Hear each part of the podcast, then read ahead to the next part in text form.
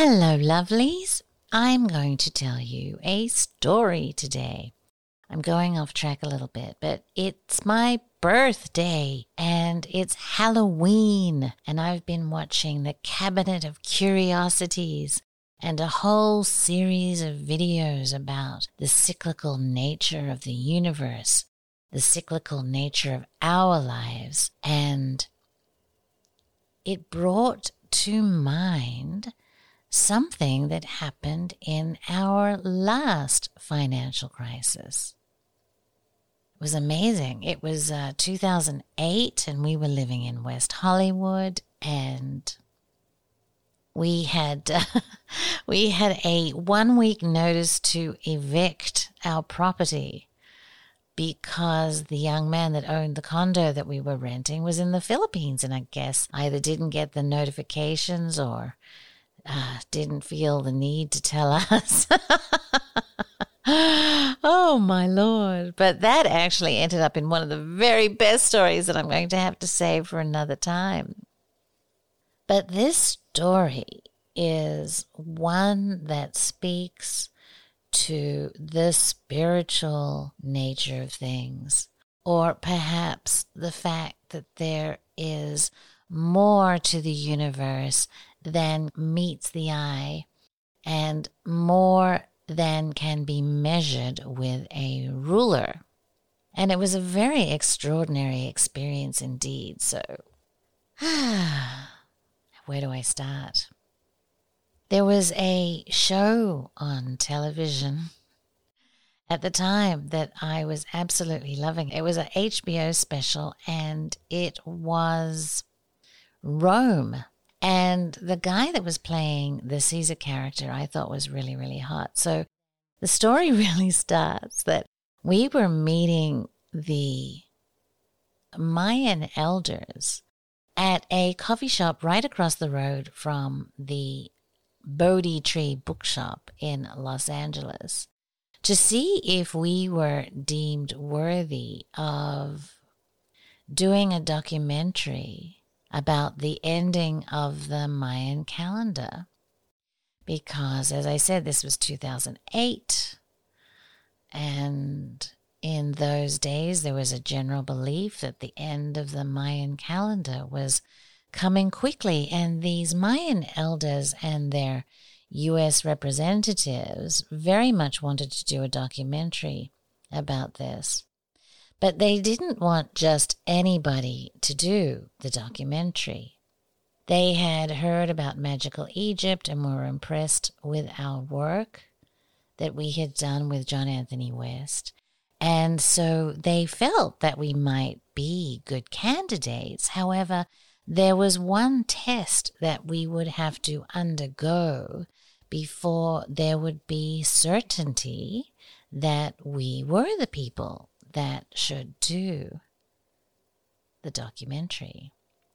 And so I was sitting at the table, a big, and the only table that was available was this really, really huge table.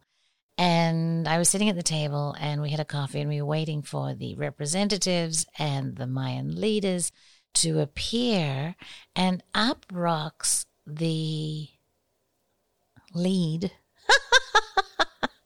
from the HBO show Rome and says he would like to come and join us. And I was absolutely flabbergasted and had to turn to him and say, I'm so sorry, we're waiting for the Mayan leaders. so you can't come and sit with me and have a coffee, which was one of the great regrets of my life because I thought he was a cutie. But anyway, that's just a, an aside of the story. And eventually, the Mayan leaders uh, did rock up and they took us to a home in Los Angeles, a very normal home.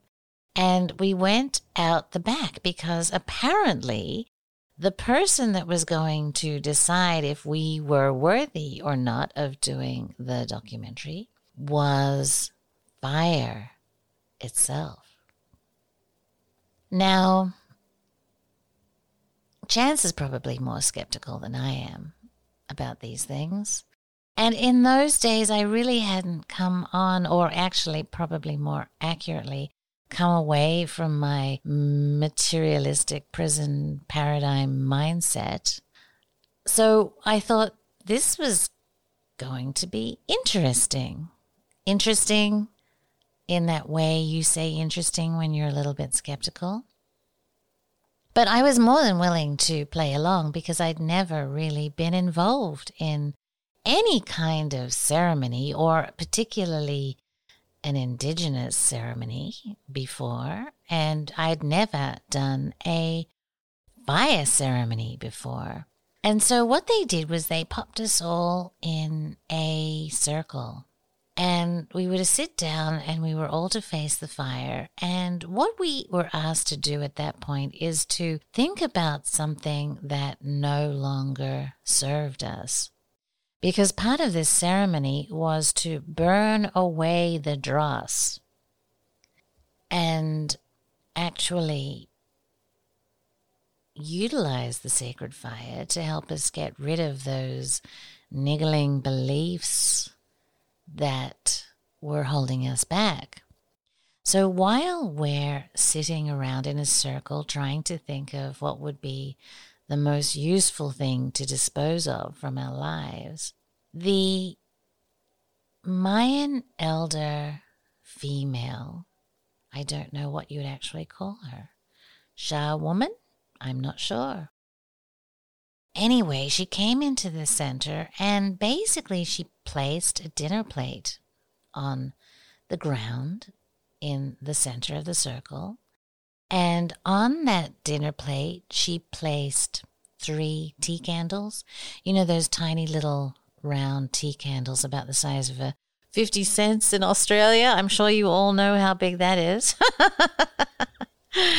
and on top of those three candles, she placed some green herbs, or herbs, as we say in Australia not terribly many, you know. They it kind of looked like, you know, four or five strands of coriander perhaps or you know, I mean it wasn't a whole lot of green stuff. And I was thinking, hmm, green stuff doesn't really burn all that well anyway, so I don't know what that was about. But anyway, I sat there and I watched as the Mayan elder lit the candles, and began talking to the fire. Now, what originally happened, or when she lit the candles, there was a small flame, as you would expect from a tea candle. I'm sure you have seen that perhaps on a good day, a tea candle flame might rise about an inch if you're lucky. And, you know, then you can throw some paper on it and the flame will, you know, like if you put some A4 paper, the flame might, you know, jump up to be about as, you know, six inches tall or something like that. So you can imagine my absolute surprise when the fire, as a result of her chanting, grew to be a funnel of fire about six feet tall. I could not imagine any way that those three tea candles would generate a fire that was six feet tall and remained six feet tall for about the 20 minutes, hmm, half an hour that the ceremony went on for. I was kind of in a state of shock. And the Mayan leader continued to talk.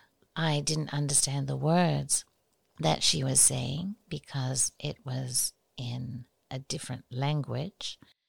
But she would talk to the fire. And at a certain point, the American people said to us that that what we were to do was to throw our pieces of paper that we had written, tiny little pieces of paper about the size of a matchbox, into the fire so that the fire would help us remove the things that no longer served us.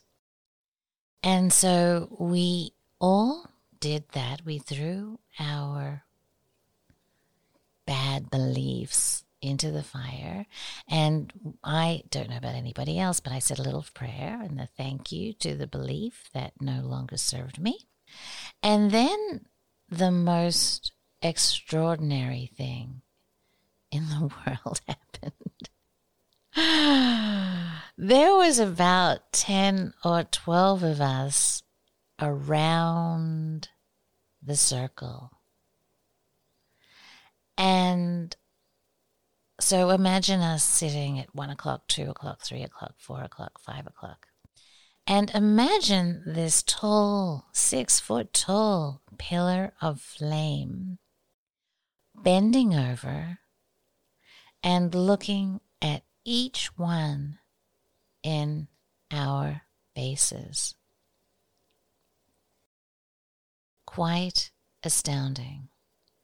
So, if you can imagine the fire would bend down and look at me in my face at, let's say, three o'clock, and it would raise back up and not turn around, but kind of bend back down and look Chance in the face at, say, four o'clock and stood back up and then bent to view the person at five, six, seven, eight, whatever, all the way around the circle of people sitting on the ground. To say that we were absolutely flabbergasted doesn't even come close to the feeling that we experienced. It was absolutely an experience of awe. I was going to say awful. it was awe filled and not awful, an awe filled experience. And at this point, I think I came into kind of a state of shock at what had actually happened because, wow.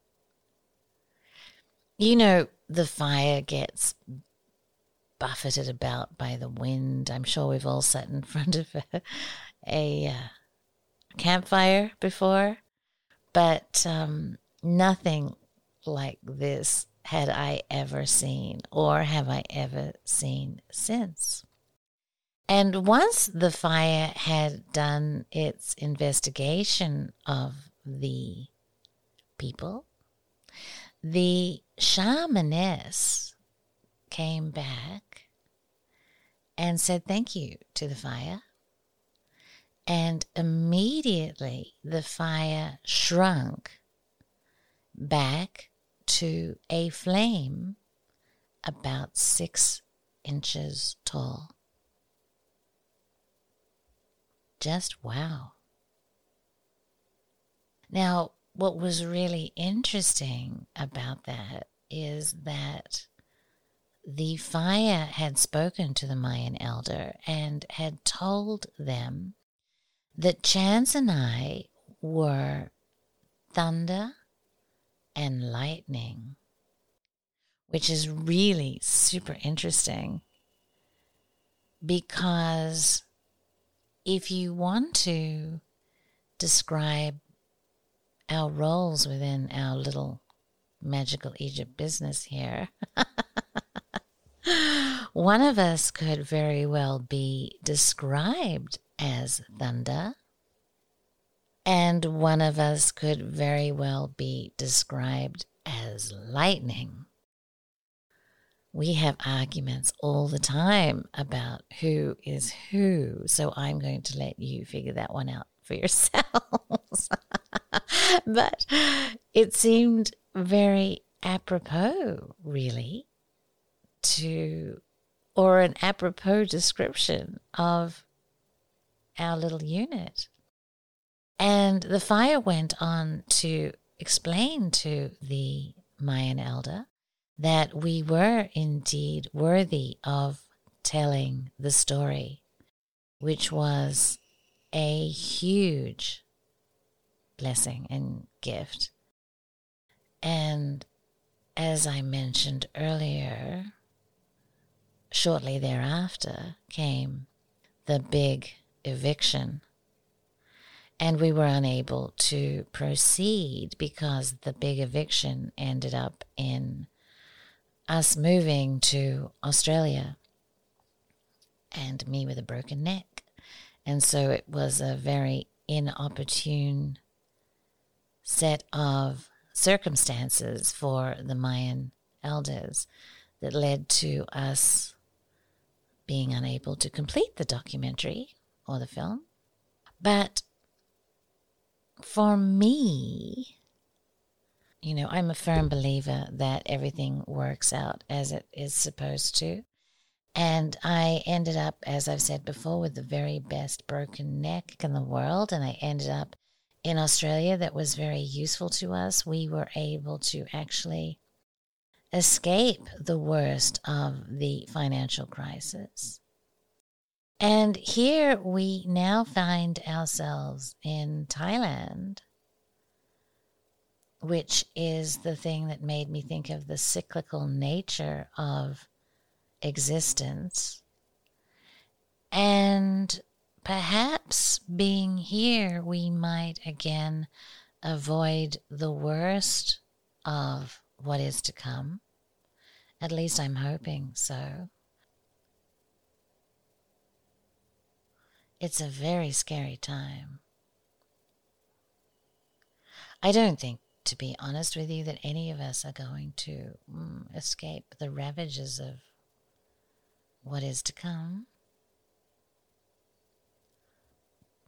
Entire, but here again, I find myself in an entirely new country at the beginning of a global financial crisis it seems my international travels correlate with global financial crises. Don't you think you could think of a better time to move into a new country and start your life all over again, Vanese? I don't know. We'll have to see how that one plays out. But it seems to me that once again there is more than meets the eye. And if the fire bending down and looking at me squarely in the face was not an indication that there is more to this world than we generally want to accept. And if these cycles that we find ourselves in aren't more than just coincidence, then mm, I'm not having it. I don't know about you. I don't know if you have found cycles in your life as well, or if you've had an extraordinary experience with fire. And then we have Veda Austin that has shown us that you can have extraordinary experiences with water as well. Now that I'm 57, I'm full of excitement at the adventure of the understandings and the new knowledge that is becoming available to us.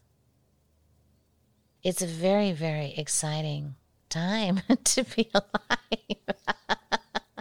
oh, despite all of the drama, I don't know, maybe we or you what is that thing you order shit you eat shit i think we've ordered it but at the same time it's a wonderful time to be alive so thank you for listening lovelies and i will get back to my steiner thing next week Hello, lovelies. I am so excited to announce the release of our new film called Heka.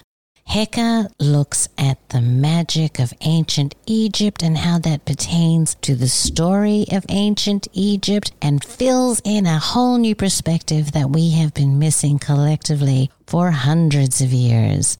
It features Gordon White, Chance Gardner, Joseph Patrick Farrell, Lon Milo DuQuette, Tobias Churton, Graham Hancock, of course, the fabulous John Anthony West, Rupert Sheldrake, Stephen Skinner, Thomas Sheridan, Peter Mark Adams, Thomas Joseph Brown, Aton Veggie, Mogg Morgan, Bernardo Kastrup, Shauna Home, Mark Passio, John Saraki, and the goddess Joanna Kujawa. I am so incredibly proud of it, and I invite you to come and have a look. You can find a link on magicalegypt.com.